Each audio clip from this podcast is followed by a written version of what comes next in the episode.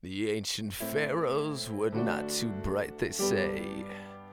But they made one contribution that I live by to this day. It's the food pyramid, and it's approved by the USDA.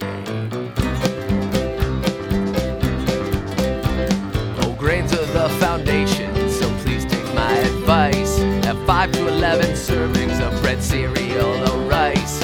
3 to 5 of vegetables,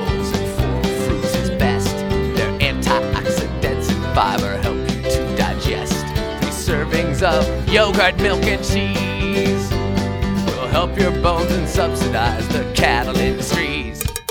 A body needs to grow, and growing takes routines. Why meat can be a tasty treat like fish or human beings. And when you eat your sweets, make sure you try to limit your servings, or you'll die!